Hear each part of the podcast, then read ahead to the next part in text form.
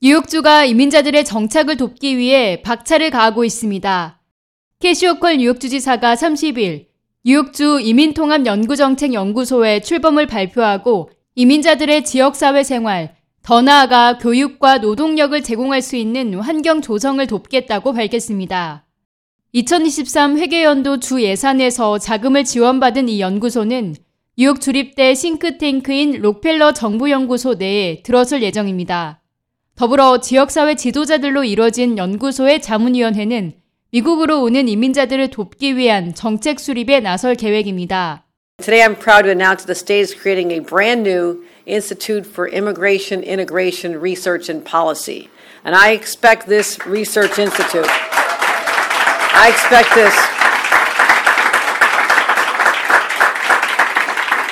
to really take us to the next level in our level of understanding.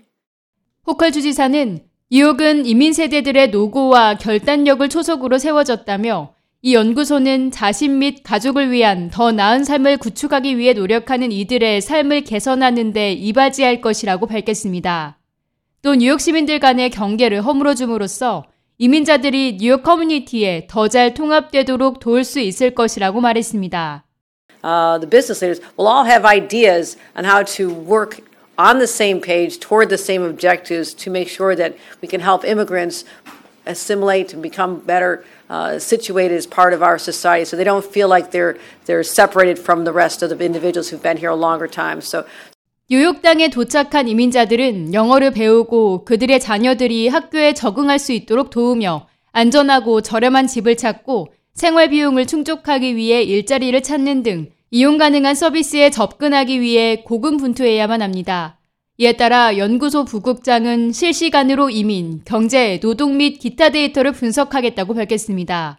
또 모든 연령과 국적, 배경을 가진 이민자들을 지원하겠다는 뉴욕주의 약속을 기반으로 정책 입안자들이 해결책을 찾기 위해 노력하겠다는 방침입니다.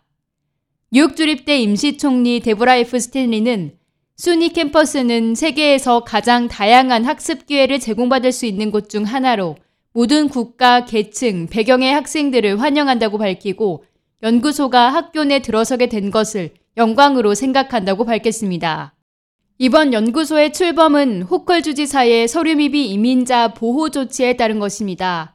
지난 2021년 10월 호컬 주지사는 협박 또는 위협으로부터 서류 미비 이민자들을 보호하는 내용의 법안에 서명했습니다. 이 법안에 따르면 서류 미비자가 추방되도록 이민 단속기관에 신고한다고 위협을 가하거나 불공정한 대우를 하는 행위가 금지됩니다. 한편 뉴욕주 임시 및 장애 지원 사무소에 따르면 지난해 뉴욕주의 콩고민주공화국, 시리아, 아프가니스탄, 버마로부터 온 난민 900여 명이 정착했습니다. 또 지난 11개월간 적어도 1,300명의 아프간 피난민들이 뉴욕주에 정착한 것으로 집계됐습니다. K-radio 김유리입니다.